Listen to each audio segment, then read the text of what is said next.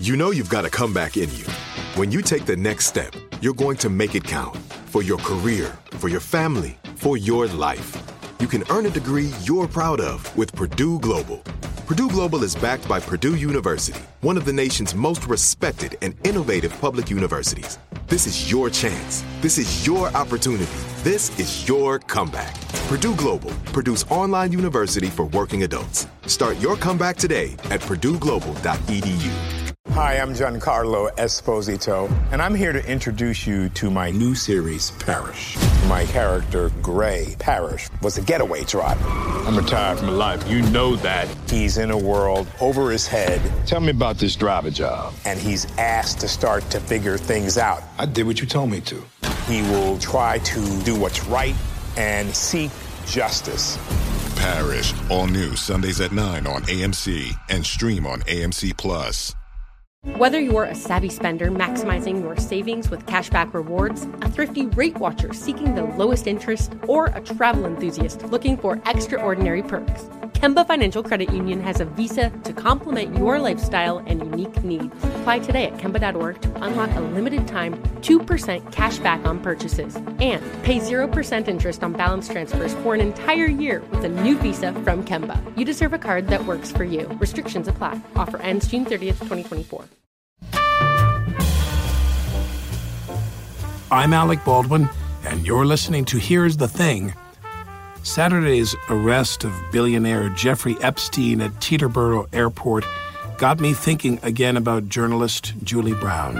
I was stunned. I'm, I'm still, I think, in shock. I, I when news outlets say that the arrest might never have happened if it weren't for the work of the Miami Herald, it's Brown's work they're talking about.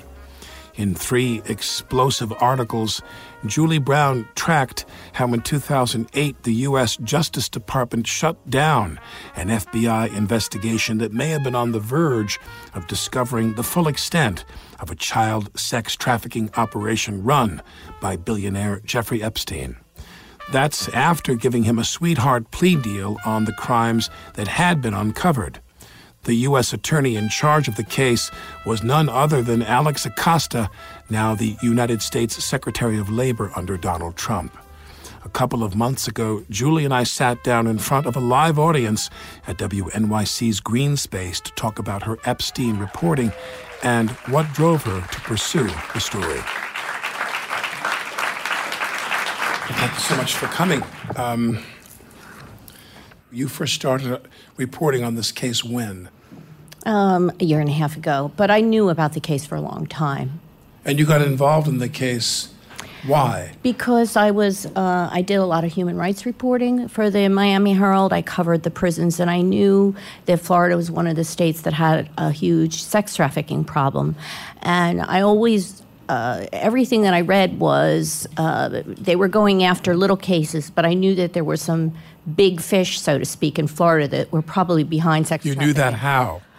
I just, you know, it's it's it's just reasonable to think that there are uh, uh, this it's a big money making operation. It's it's all over the country all over the world really human trafficking and sex trafficking. There really was nobody pursuing this at all except for lawyers. And that was one of the other things that intrigued me about this case. You know you would read about it and then you say well, you know how does this happen? And why isn't anybody standing up yelling and screaming but the case had been ongoing for quite a while before you got involved. Well, it actually had quieted down. I, I compare what I did in this case to what a cold case detective does. Let's say you have someone who disappeared. And the detectives come in and they find a suspect, but they can't prove it. And then they put it all away in a box. And then somebody comes along who maybe just got hired by the police department and they just decide that they're going to uh, hey, I'm going to take a look at this. And when time goes by, I know this also from other stories I've covered, other people come out of the woodwork, or there might be people that didn't want to talk when it happened. Right. We're afraid for one reason or another, and time has gone by, or, or incensed. Yeah, or incensed. what happened? How he went to prison for thirteen, course, to jail for thirteen right, months. And, and, and these girls were at the time, you know, 13, 14, 15 years old. Now they're in their early 30s. Uh, actually, what really launched the piece was when Alexander Acosta, who was the prosecutor, the federal prosecutor in Miami who handled this case, got nominated by President Trump to be labor secretary. I thought, I knew about the case and I thought, well, let's see what happens. Which you know? involves, to some degree, uh, prosecuting human trafficking in the right. labor department. I mean, it was really the, the most, the biggest scandal of his career because he gave, uh, he really let him almost walk away uh, from this crime, and not only walk away from it, but they, they covered it up. They they really uh, made sure that no one really knew the, know the scope of, of this crime. Now, for those people who don't know a lot of the details of the case, I want to start with that, which is describe for people who is Epstein and what was he charged with and what was the eventual outcome of the prosecution that Uh, Acosta oversaw. Right. Well, he was a billionaire financier. And He had a hedge fund. He had a hedge fund, and he dabbled in a lot of other financing things. Like at one point, he wanted to uh, take over Pan Am Airlines. There was a lot of different projects that he invested money in, and, and he made a lot. Obviously, made a lot of money. He owned uh, two jets, and he owned homes in New Mexico, the largest single residence here in Manhattan, uh, home in Palm Beach, home in um, Paris. Uh, so he was extremely wealthy very smart. You know, he, he was a mathematician and Nobel Prize winning scientists were in his circle. He grew up where in New York? He grew up in New York. He didn't finish college, but he ended up getting a job at the Dalton School uh, teaching mathematics.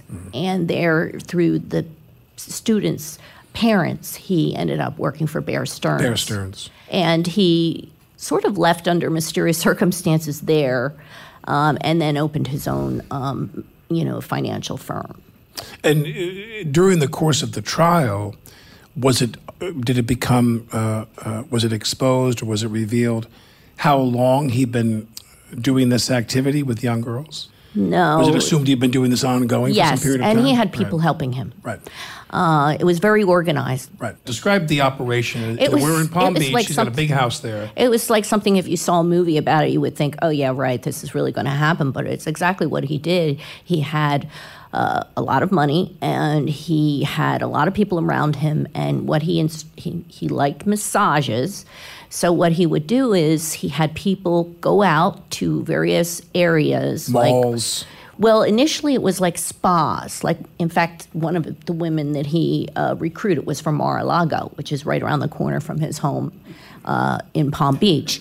And once he got his hold on of a couple of the girls, what he would say to them is, "You bring me a couple more girls." And I'll give you the same amount of money. So Right. he would be paying them. So they were paid for services. Yes, for whatever they might be, massages. For massages, and then and then they were paid as recruiters to bring in more people, right. And the recruiters would recruit more, and it just went on and like on. a pyramid. Right. And it kept like growing and growing till it Yeah. got to be, by your estimation, how many young women were coming in and out of that house over time? I mean, it, it had to be over a hundred at Over 100. At least. and yeah. they got them at like, uh, if I read correctly, in shopping malls and different. Yeah, places. because what happened was once he got his foothold into one of the high schools there, one girl would tell another girl. And these were girls who came from, uh, you know, most people think of Palm Beach as everybody's wealthy, but there really is, West Palm Beach is a very struggling blue collar area, and there were girls who lived in vulnerable situations where they were in. Uh, one step away from homelessness. One girl told me, for example, you know, I've been wearing this same pair of shoes for three years, and I thought, I'm going to go give them a massage. I'm going to get some money, and I'm going to be able to buy a pair of shoes, which is really heartbreaking, actually, every time I think about that. at that. I met a young woman once on the set of a film who had been a prostitute. Mm-hmm. And she said, and every time I had sex with somebody for money, all I kept seeing was the new drapes in my mother's house. And I Mm-hmm. thought, oh my God, what a. You know, the other thing is he sort of led them to believe that he was going to help them out of their misery. Right. You know, like you're beautiful, I'll get you Connect them in some way, Yeah, and modeling, he, acting, Yeah, and he had people. He had people. You know, I have people, that kind of thing, and he did. But he did know some people. And actually, some of them did. A couple of them did become actresses. You know, and uh, so he, he had some contacts, and he led a lot of them to believe that that I'm going to get you out of this. And I don't think if any of those actresses won an Oscar, they would thank Jeffrey Epstein in their acceptance speech. probably not. But, uh, probably the, uh, not. did other victims come forward who wanted to make charges against Epstein for events that predated Palm Beach. Yes, but the problem is the statute of limitations. So there's there's quite a number of, of girls in that category, and there's really not a lot they can do because Were his activities in that regard uh, confined to Palm Beach, or did he No. do it in New York? And Ever, uh, from the women that I interviewed, he did it everywhere. He had an island in the Caribbean. Uh, he would send uh, one of the girls, or probably more than one, but one that I know of who I interviewed, out to, for example, he had the island, so they would take a ferry or a helicopter from St. Thomas. What she told me was we would go to the nightclubs in St. Thomas, and I would just bring him more girls. And uh, there was Sarah Kellen, who That's was a scheduler. but what did she schedule? She scheduled the girl. So did you interview her? No, she hasn't spoken to anybody, and she got immunity under the uh, non-prosecution agreement that he worked out. So she's off the hook. A lot of people are off the hook. We don't even know. She got immunity for what she did, which only led to a 13 month jail sentence for him with For him, with yes. work release the whole time. They, Yeah. they, they they gave her that for Yeah. so little. Yeah. The person you did interview, who was a recruiter for him, how did they strike you? What did, what did they? Was it a man or a woman? Well, you know, remember a lot of the girls were recruiters for him Right. too, and uh, so they, you know, it's very sad to think about how this changed their lives. Imagine being 14 years old and, you know, you basically don't have any place to live and you start doing this and you're 14 and, you know, now you're 30 and you look back on it and and it's very painful to watch how much they blame themselves. They're very ashamed and they blame themselves for the other girls that they brought into it.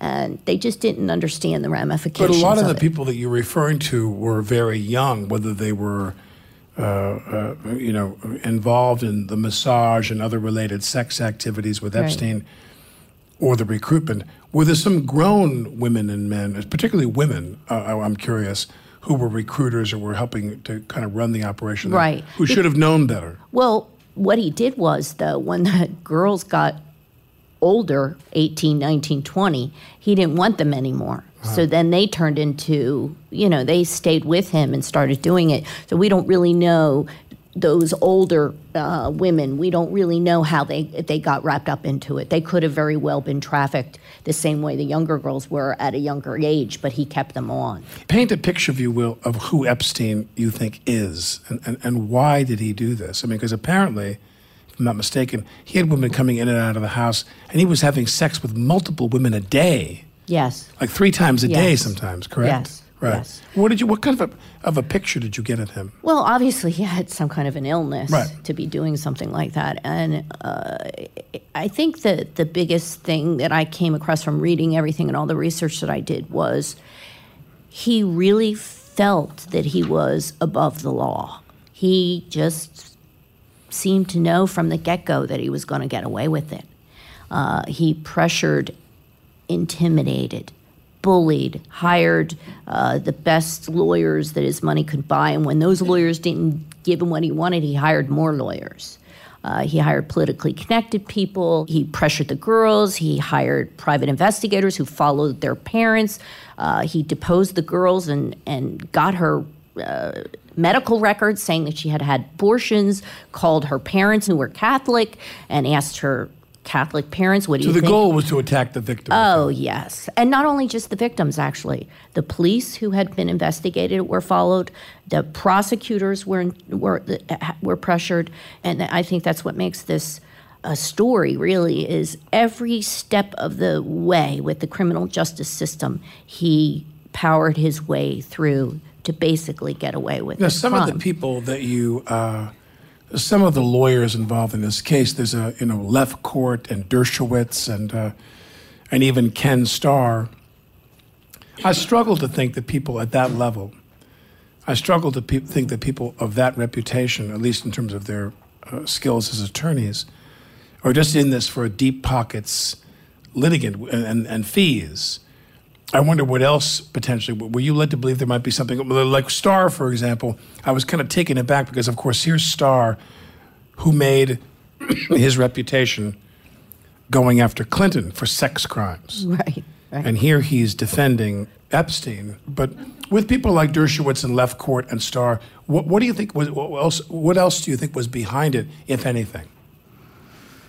Uh, you know, it's hard to know. It was a different. First of all, it was a different time. It was b- well before the Me Too movement, uh, and And what does that mean essentially in terms well, of the I? I'm not excusing any of it, but I, I think that they sort of thought People well, could still get away with it. Yeah, yeah, There wasn't the public so. pressure there is now. Yeah, and here's the big thing about it: uh, they didn't care about the girls. I mean, these were they they felt these were throwaway girls. These were prostitutes. Uh, they, you know, it- That's essentially what, what was uh, uh, was Epstein's defense, correct? Which he said, none of these women that came, they came as prostitutes. They were there for a reason. I paid them. If you Right. want to get me on a prostitution rap, that's Right. one thing. Right. But to say I was involved in sex trafficking, which is what they try to do, he said that's not accurate. He wanted to contend that he, that they knew why they were there. They knew they were there to get paid for sex, and that he also, if I'm not mistaken, you could you can uh, um, highlight this for us that, that he tried to explain that he told everybody, "Don't bring me anybody here who's underage," and he thought all of them were of age. Is that correct? Yes, but uh, I mean the.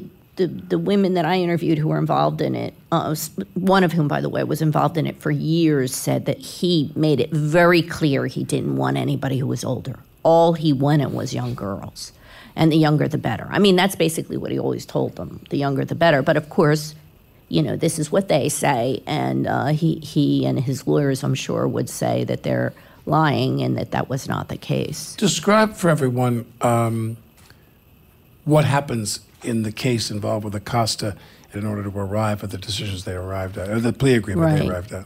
Well, the state prosecutors in Palm Beach first had the case. The police brought it to them, and within a very short time, all these lawyers that uh, that uh, Epstein had hired uh, began to uh, pressure the state prosecutor to make the case go away. And essentially, the state prosecutor was ready to make it go away, and and really, he was going to get anything except a misdemeanor.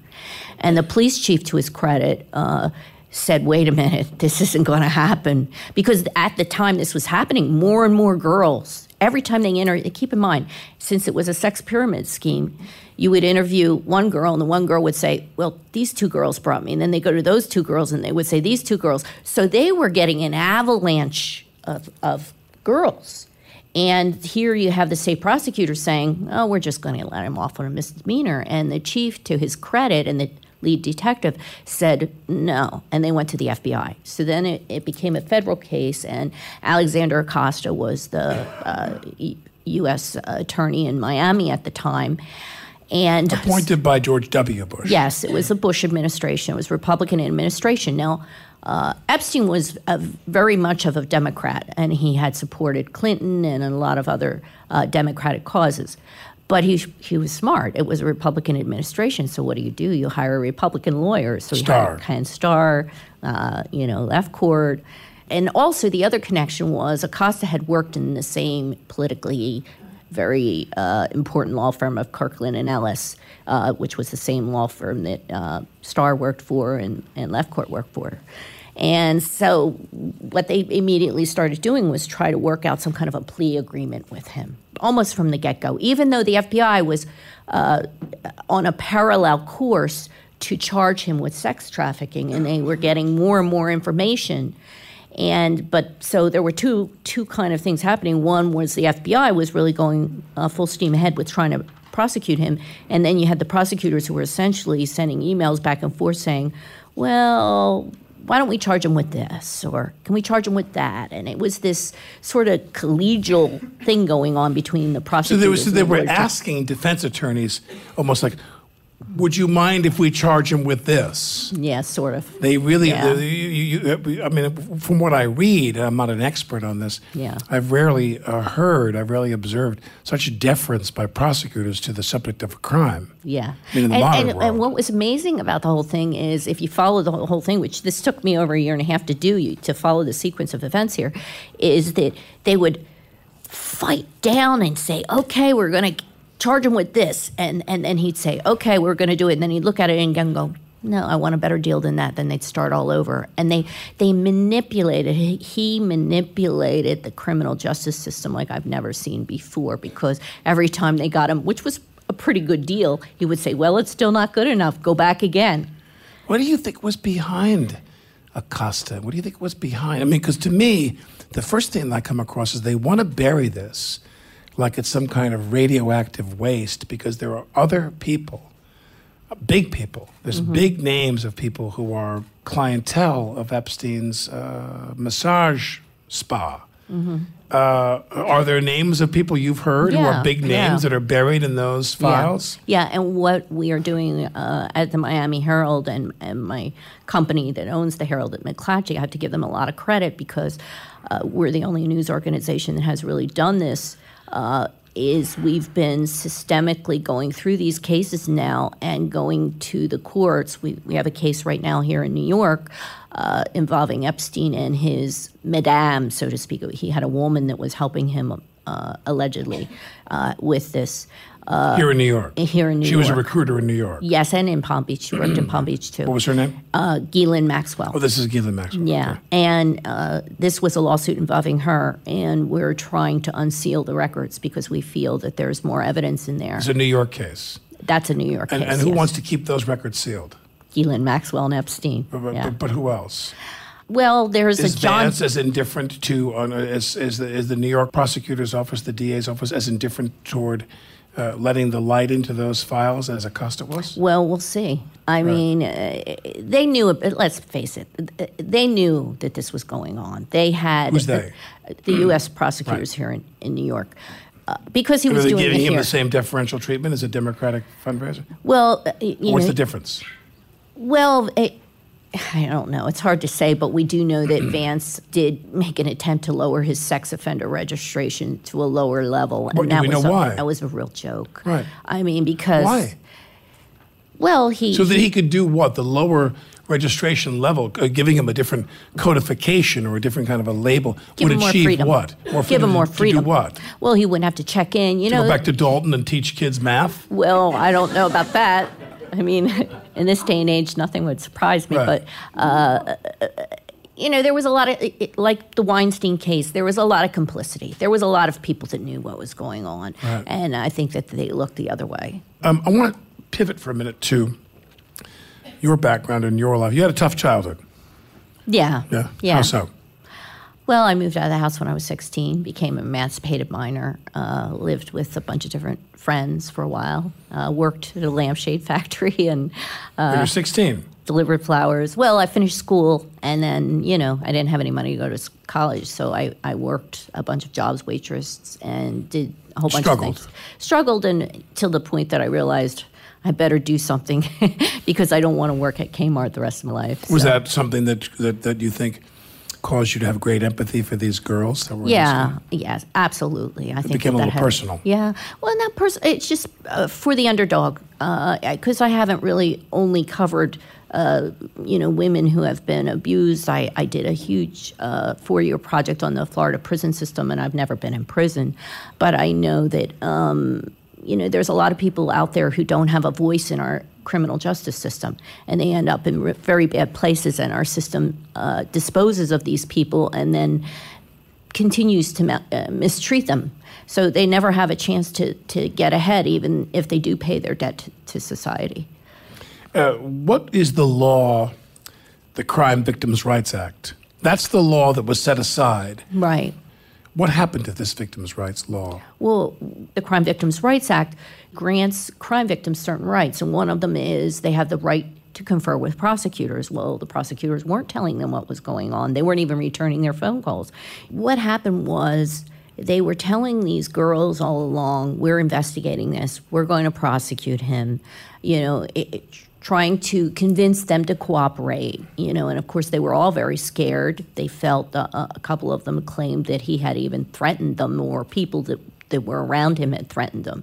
And so they were saying, We're going to go after this guy. And at the same time, they really were uh, working out a deal with him, and they weren't telling the girls. And then before that they even knew it, uh, he appeared in, in court. He did a plea agreement and they saw it on TV and they said, What the heck happened? I mean, I just talked to the prosecutor or, or the FBI agent a week ago and they were still, you know, working on the case. So uh, they hired a lawyer and the lawyer uh, said what happened. They, they misled these girls and their attorneys into believing they were going after this guy when they really were working out a deal with him. And, and left them in the dark. And left them completely in the dark and never told the them. Thing. And if right. there's a plea bargain, you have a right to at least know about the plea bargain. Uh, you have a right to appear at the sentencing. They didn't tell any of the girls he's going to be in court you know, and, they found plead. about it. Uh, they fact, found out about it on the news. In fact, at the sentencing hearing, the prosecutor essentially lied to the judge. The judge asked the pro- the state prosecutor, "Do the do the victims know about this?" Oh yeah, judge, they know all about it, and they're okay with this. Yeah, everything's okay. Well, they didn't know about it. None of the girls knew about it. None of their lawyers were told about it. Uh, so he he got this deal, and what is even more egregious, not only did they keep it from them at the time that, that it happened, but then when they the girls, a couple of the girls filed a lawsuit saying you violated the Crime Victims' Rights Act, they didn't even turn over the non prosecution agreement. So it took them months before they even knew what had happened because the government fought the girls. They were going to keep it secret. They did not want to reveal it. And it, it and they were hoping they would go away. Yeah. Yeah, they, it, and, and keep in mind, this crime victims' rights case has nothing to do with money. A lot of people thinking, "Oh, these are gold diggers; they're trying to get money." They don't get any money for the fact that they won this case. This was not about money, it was about overturning the plea deal. But uh, two civil litigants settled with him at the end of last year. Yeah. And my question for you is like people that were involved, and again, I'm not, I'm not uh, judging them or criticizing them. I'm just wondering what your opinion is. But do these settlements, do they stall justice in the end when you have people taking money? If they're the victims of these crimes and they take money, I think Rose McGowan took money from uh, yeah. from uh, Weinstein, but there was no NDA involved, mm-hmm. or she fought that. Uh, does that get in the way of us having real justice for the victims? Probably, but I feel like because our criminal know. justice system, unfortunately, in a lot of areas, is so heavily weighted toward people who are powerful and wealthy, it doesn't give them a lot of options. Because look what happened with these girls; uh, they they had no. Uh, I mean, they were treated basically like they were just i mean they were 13 14 year old girls he was charged with uh, solicitation of prostitution of someone under the age of 18 in other words child pro there really isn't any such thing as child prostitution you know the back then that was still That's on sex the trafficking. books in, Right. in florida but it's no longer on the books Right. in florida yeah it's sex trafficking but in a lot of these people's mind that you know epstein's camp the people that worked for him uh, these girls were prostitutes and he didn't really do anything wrong.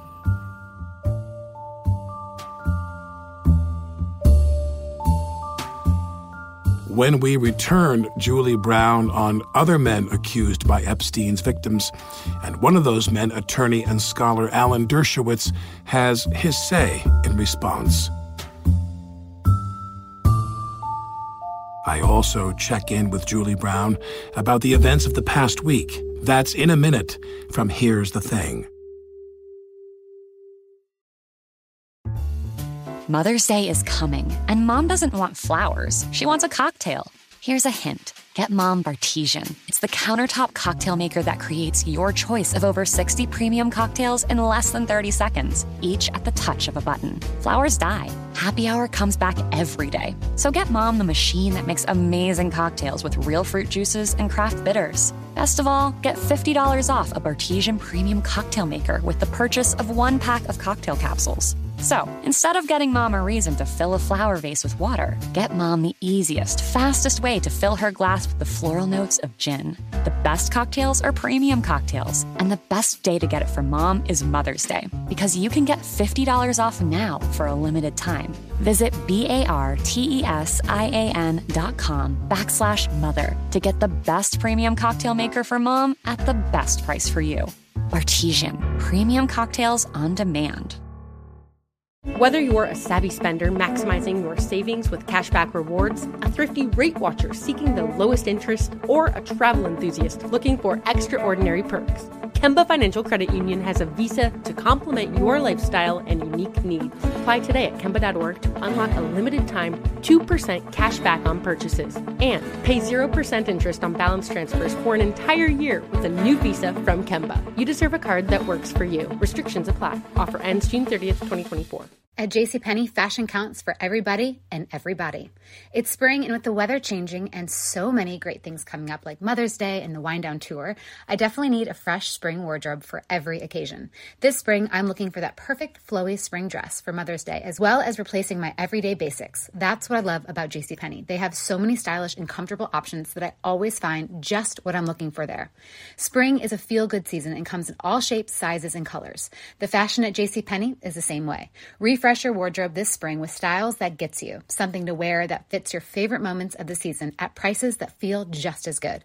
Discover brands that get you and put style and comfort first, like Worthington and Liz Claiborne for her, each in women's petite and plus sizes, and Stafford and Mutual Weave for him, style and comfort for all, even big and tall. Plus even more for the whole family like Levi's and Xersion. Here spring comes in all shapes, sizes, and colors. J.C. Penney, make everybody count.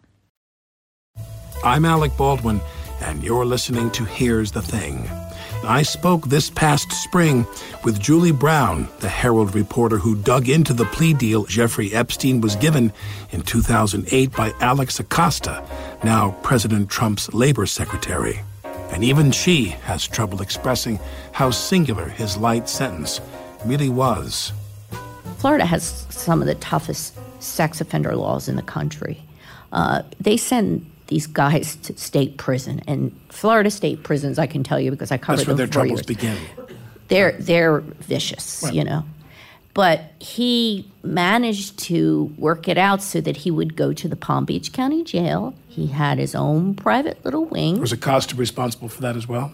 Well, Acosta Don't said he, prosecutors have to sign off on that? well, Acosta claimed he d- he had no idea that that, that was going to happen because what Acosta essentially did was he washed his hands of the case and gave it back to the state prosecutor.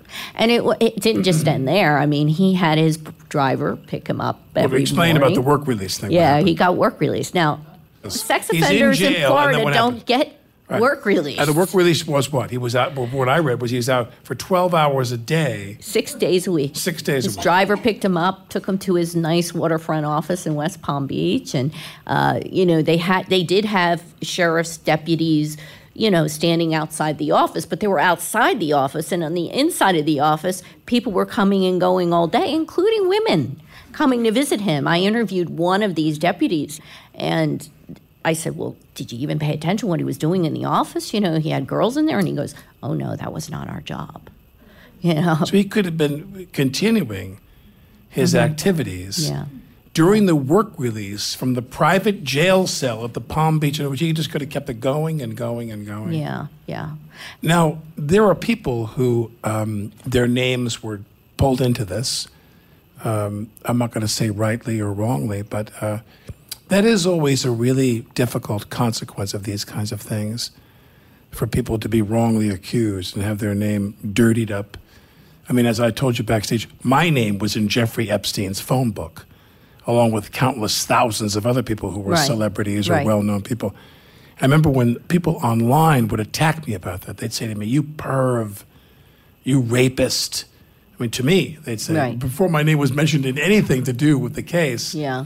they'd write these things, and I would think to myself, I mean, I literally sat there going, Where the hell did I ever meet Jeffrey Epstein? I couldn't put it, I thought to myself, in the 90s? Was he at some event that was a fundraiser that I knew? And of course, I have a phone number that we give people. That's what we, in my office, we call the dummy line.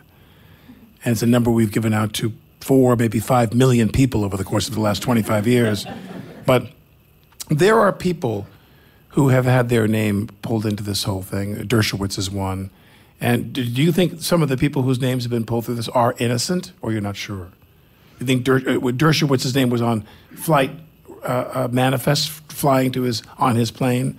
So before he became counsel to Epstein, he was a guest of Epstein's at his home. Right. And I think that that's the reason why Dershowitz is, is significant to a lot of people is that the idea is that he was Epstein's friend. He stayed at his Palm Beach house. He he vacationed at his Palm Beach house, and then he represented him and he helped fashion a plea deal that essentially not only gave Epstein immunity, but gave his co-conspirators both right. named and Right, unnamed immunity. Right, we so the implication is that you know, and I, you know, I'm not saying Dershowitz, you know, is guilty or or not. I'm just saying the implication, uh, the reason why he, the lawyers representing one of the victims brought it out was to demonstrate that if if you know it is true that he was involved, he definitely had a conflict of interest. How how how do You know. people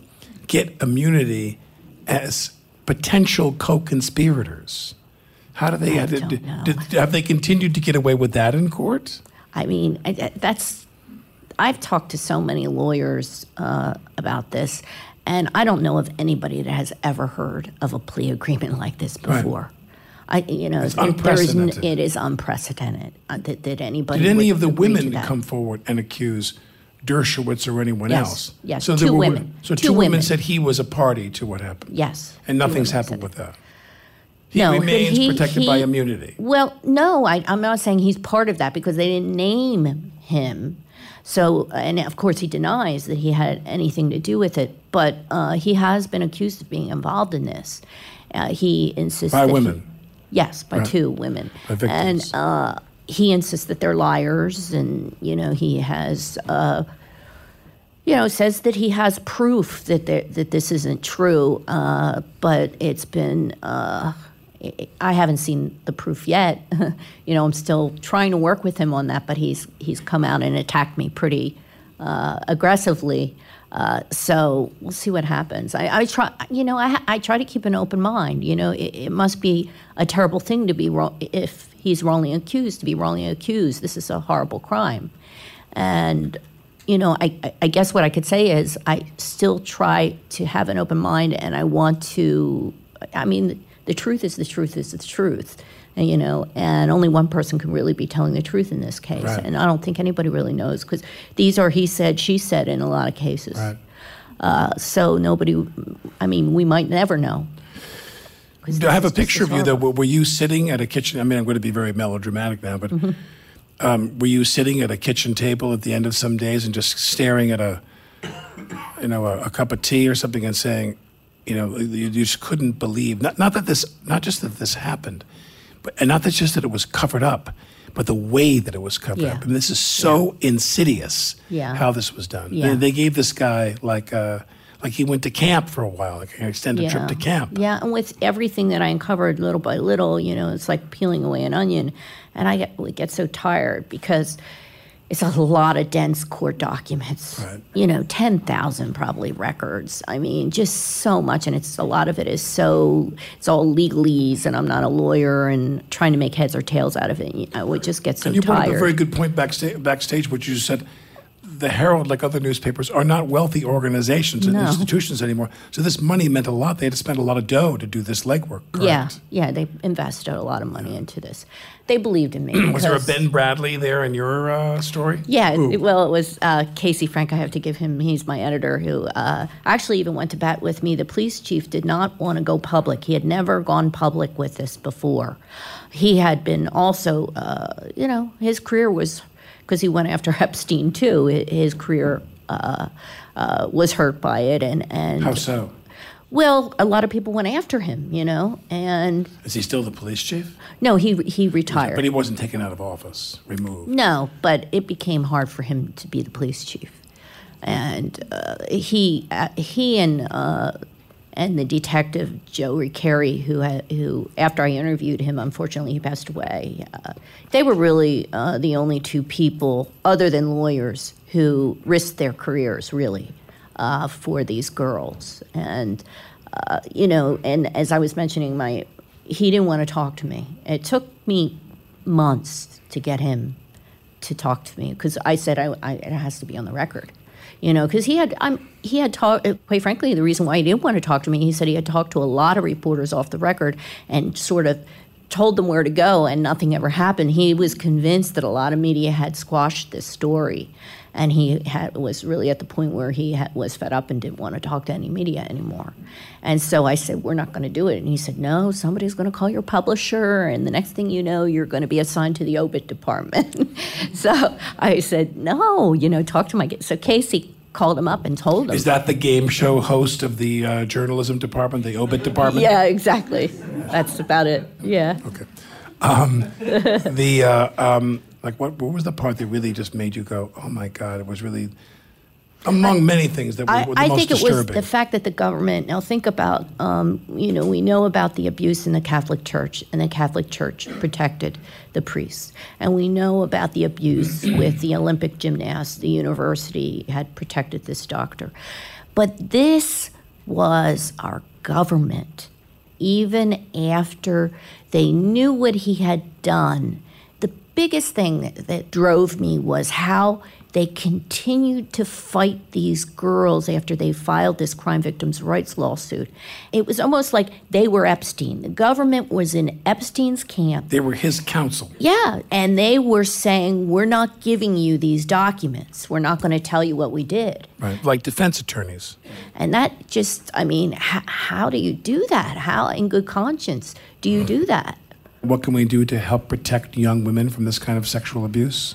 Well, there's a lot of different things. Um, I think our law enforcement agencies, police officers, prosecutors especially, need to be better trained to handle these kinds of cases. There's a whole different way you handle trauma victims. You can't treat them like just any other victim. They, they're in a different category because trauma does things to your brain and it makes it so that uh, you, you, you react to things differently. I, mean, there's a whole science behind trauma. And the, so a lot of law enforcement people don't know how to question victims who are, are victims of sexual assault. They expect that they're going to go ask them a question, and when they hesitate, you know, or they're not consistent in some of the answers, that they're unreliable witnesses. But I've interviewed uh, FBI experts who have who have made their careers in this, and they said that actually you should expect that their memories are not going to be consistent, and if they are consistent, that's a sign that, that maybe they aren't telling the truth because the consistency is that they're- suffer from trauma and they won't remember exactly every detail the same way.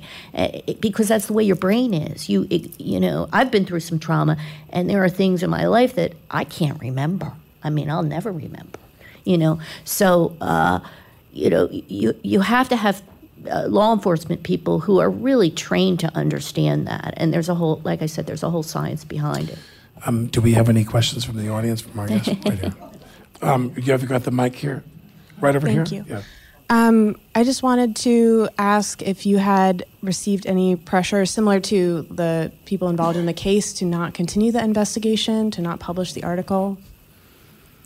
Uh, well, I wouldn't phrase it that way, but let's put it this way: there's a lot of people who have been pretty aggressive with trying to uh, discredit me in in certain ways. Uh, so you know, I, I'm pretty tough. There are countless journalists that are killed all over the world for fighting for the truth and for democracy. Um, there are countless journalists right now being tortured in prisons all over the world. And so, anybody that every time I, you know, that question comes up, of course, I, you know, you think about it in the back of your head, but I always think about all the other journalists out there that are just really risking their lives every single day. Let's go on the end here.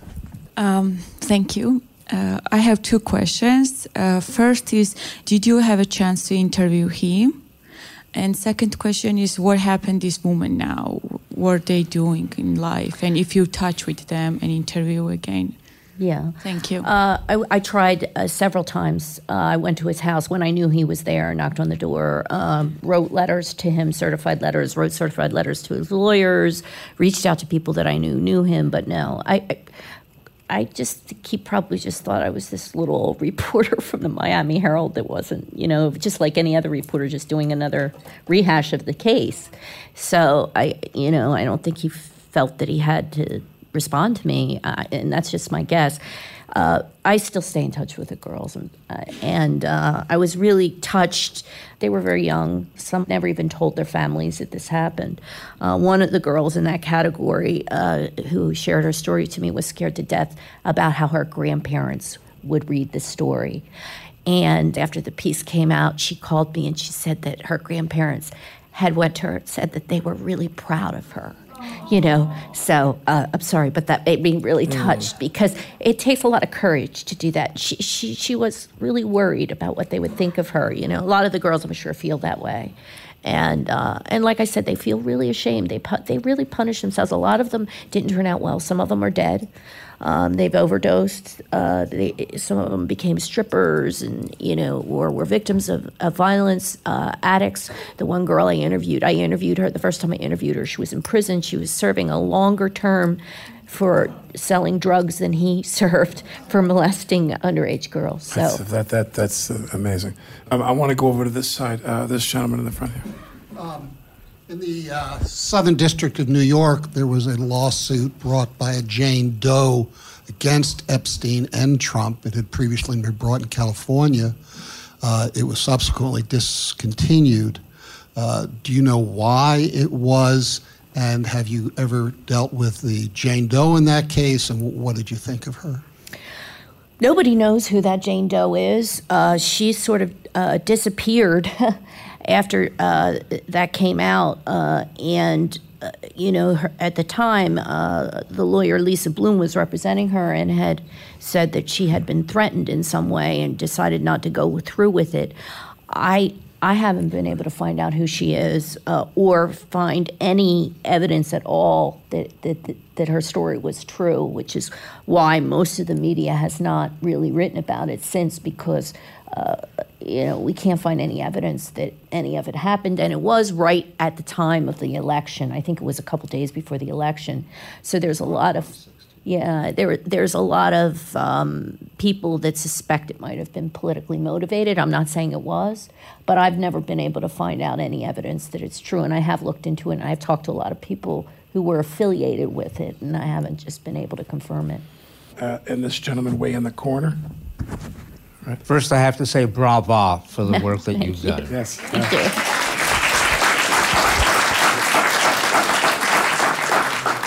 I know as a journalist you cannot pay sources. And I didn't hear a whole lot about whistleblowers or leakers. If we could incentivize leakers in government, there have to be people there that despise what's going on. And it, wouldn't it be possible if they could find a way to get to you through a neutral source? Is that at all possible? Well, you know, there's these. Uh, I have a pro, Proton email. I'm new to all this kind of technology. hotline. yeah, well, it's an encrypted uh, email. Thank you. Somebody, other people know about this. I have younger people, fortunately, on my staff, on our staff, who have helped me with this kind of new technology. So there's ways for people to get me uh, and not reveal who they are without, you know, having to pay anybody to do that. Uh, that lady way in the back. I want to get back to the safety of journalists. What concerns, if any, do you have about your own personal safety? I want to know what you do, what locks you have, what the security is. Well, for a long time, I had a nice loud dog when I was covering the Florida prison system, and there were some people that would show up, you know, lurking outside my. And the dog would was so loud. It was my daughter's dog. So now uh, my daughter has her dog back. So I'm thinking maybe I should get another dog, but. Uh, I you know, I don't really think about it until people ask me. Then I get worried. you just keep doing your Well, job. we, we live you in know? New York, so we think you're from Florida automatically. You carry a gun, don't you? Yeah. Well, I've had, you know, I have a lot of uh, friends who are police officers. In fact, my ex husband is a police officer, and they've all advised me uh, that I should have one, but I just can't bring myself to do it. Like I said, I grew up in Philly, and, you know, you just pay attention to where you're going and what you're doing. And look, if anybody really wants to get you, they're going to get you. You know, I can't if argue they with really that. want you. We're gonna, You we're know? gonna finish. Um, we're, I mean, if we didn't call, we didn't call you. I'm sorry. We're gonna finish with you, sir. Go ahead. What do we know specifically about the relationship between Epstein and uh, Clinton? Uh, he was absolutely on Epstein's plane. Uh, you know, there it's been documented that he's Going where? South Africa. Uh, Epstein donated some money to the Clinton Foundation, and uh, uh, during this time period, which was I think the early 2000s, uh, you know, they were uh, the AIDS epidemic was spreading in Africa, and there was a you know a sort of a fact-finding plane trip that Epstein uh, took trip Clinton on. Now he went uh, on his plane more than that, though. We know that there was probably like 20 trips. And uh, you know, of course, a lot of people suspect that maybe he was involved in some way. He's denied that he was involved, and the the one girl that we know was very much uh, involved, underage girl, Virginia Roberts, said that she never saw him with any. So no uh, woman has come forward. That's correct. That's correct. Well, I was going to say I could talk about sex trafficking all night long. I think I've had about enough of that subject for now, and we're out of time. But I, I want to say that, uh, you know, journalists who do the job you're doing are heroes, and I admire you very, very much. Yeah, please. I admire you tremendously uh, for what you've done. Uh, thank you to my guest, Julie Brown from the Miami Herald. And thank you all for coming. Thank you. Julie Brown on threats to her safety and that of other journalists around the world. When former Epstein lawyer Alan Dershowitz heard that his name had come up, he wanted the opportunity to respond. Here is our conversation.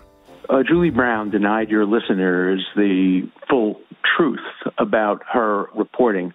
Um, she mentions two women who accused me of having sexual encounters with them. I never met these women. I don't know who they are. They totally came out of the blue.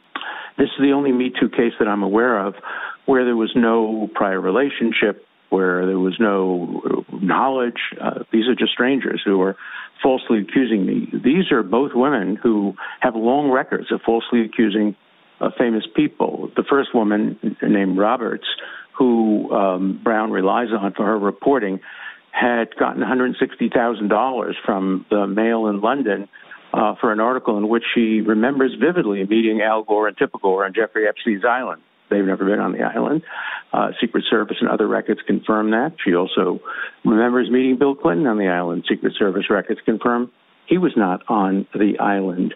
Um, her own lawyer, uh, Robert's own lawyer, admitted to me in a tape recorded conversation that his client was, quote, wrong, simply wrong, that I couldn't possibly have been in any of the places where she claimed to have sex with me. I produced uh, all my travel records every single day of my life during the two years this woman knew Jeffrey Epstein and proved conclusively that I couldn't have been at the places. That's why uh, the uh, the head of the FBI, the former head of the FBI, Louis Freeh, did a complete and thorough investigation and concluded that the stories were made up and that they were false. Uh, the judge struck the allegation, sanctioned the lawyers for filing them.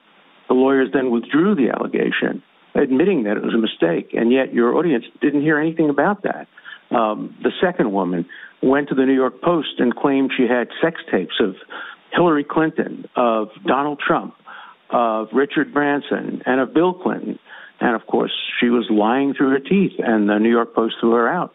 Uh, the reporter's name is Maureen Callahan. She'll confirm all of this. And yet, um, they produced her as the second woman after I was threatened that if I didn't withdraw a bar charge against the first lawyer, they would find the second woman because two women are better than one. You know, people say when there's smoke, there's fire. Sometimes when there's smoke, there's arson. This is a case of arson. This is a case where two women, for profit, and they've earned an enormous amount of money this, um, have falsely accused me, have framed me, and I'm seeking an FBI investigation. I've asked for the FBI to investigate me along with these two women because they filed affidavits and I filed an affidavit. And how, and how is that? And how is that going? Is the FBI responding to your request? Well, we're we're waiting to hear. Obviously, uh, I've also asked for any law firm in the country to conduct an independent investigation. I'm willing to show everything to everybody because I did nothing wrong. I've lived an exemplary private life for uh, all the years that are relevant to this these inquiries, and these women just made up these stories. And and and Brown wants to win the Pulitzer Prize, but she didn't tell the public that the source she relied on, the major source, Virginia Roberts, is a proven perjurer and a proven liar. I won't rest until Virginia Roberts goes to prison and the other woman goes to prison. False accusations are serious, whether it's the actor in Chicago, Smollett, who falsely accused people, or it's these women. False accusations hurt the Me Too movement. They're very serious. And, and Julie Brown hasn't reported the other side of the story. Sure, she put into the story that I denied it. That's not enough. She owed the readers the obligation to say, I produced all my travel records. There was an FBI report. The judge struck everything that's uh, that's true, and then nobody would believe these stories. It's pure advocacy, and if a lawyer ever behaved that way, that lawyer would be disbarred for failing to produce uh, relevant evidence that shows that uh, I was innocent when the women are claiming falsely that I'm guilty. So thank you for an opportunity to tell your listeners the whole truth. Well, I mean, I listen. I have tremendous uh, in my own life, uh, public life. I've had uh, my share of things that I felt were not reported accurately or not r- really very Mm-hmm. fair, and uh, so I have tremendous empathy for that.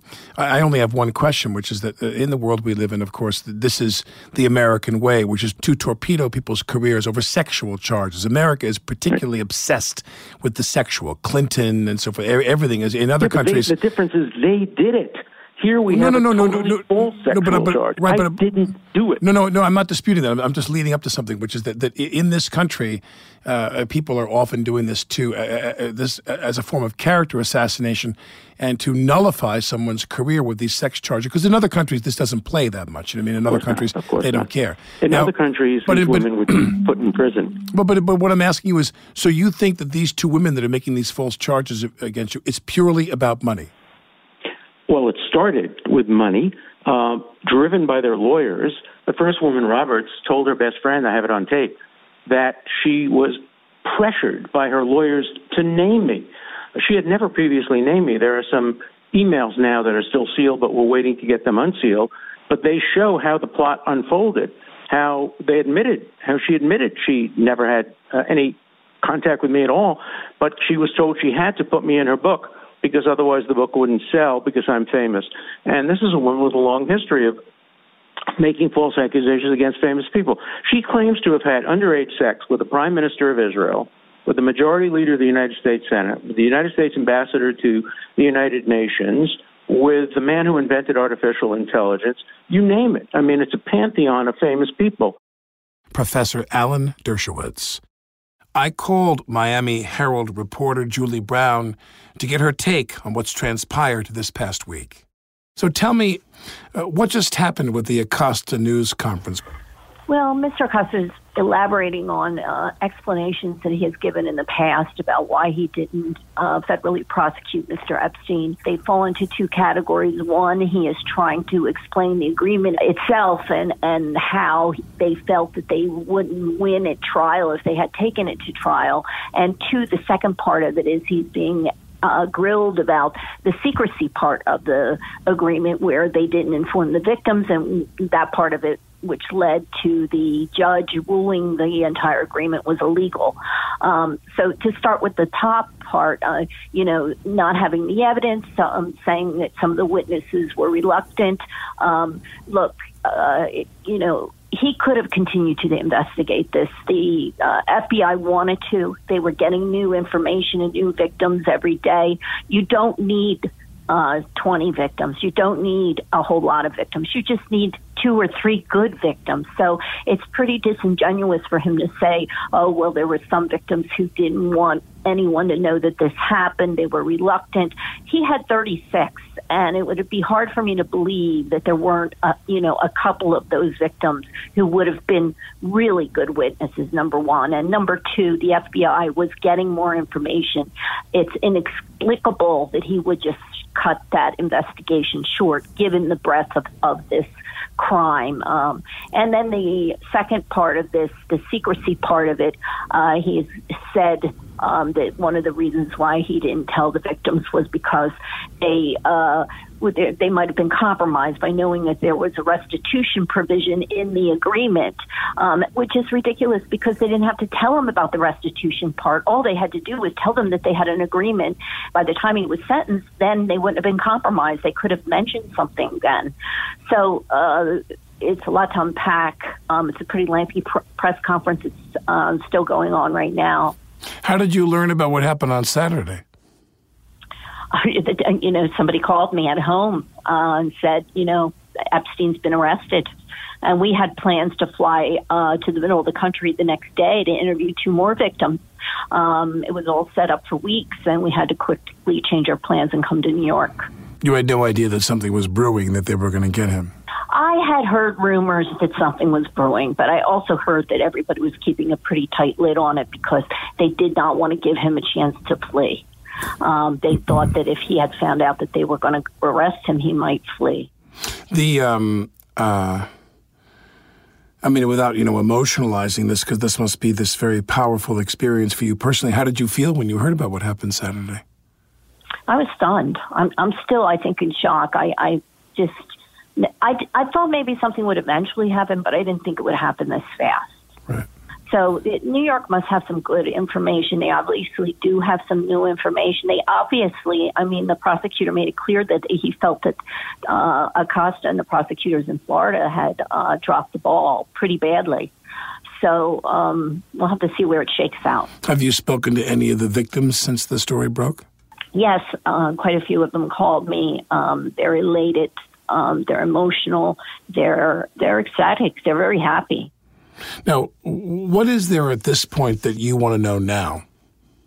Well, I'd like to know um, what prosecutors in his office, how you know, there's some question about whether his prosecutors underneath him acted properly. Acosta. I got to go back to the set. Um, uh, they're calling me back. Okay. Thank you very much. Thank you. All right. Thanks.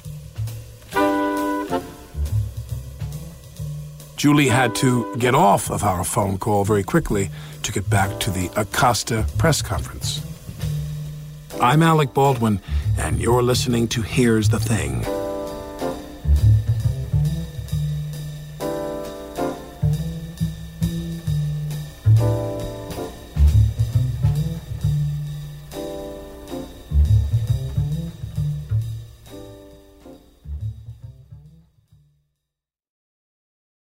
Whether you're a savvy spender maximizing your savings with cashback rewards, a thrifty rate watcher seeking the lowest interest, or a travel enthusiast looking for extraordinary perks, Kemba Financial Credit Union has a visa to complement your lifestyle and unique needs. Apply today at Kemba.org to unlock a limited time 2% cashback on purchases and pay 0% interest on balance transfers for an entire year with a new visa from Kemba. You deserve a card that works for you. Restrictions apply. Offer ends June 30th, 2024. Ready? Okay. Give me a beach. Beach. Give me great food. Tacos. Give me adventure. Hiking. Give me a date night. Sunset cruise. Give me some smiles. Cheese. Give me more beaches. Beaches. What's that spell? San Diego. If you're happy and you know it, San Diego is the place to show it. Book your trip at san diego.org. Funded in part with the City of San Diego Tourism Marketing District Assessment Funds.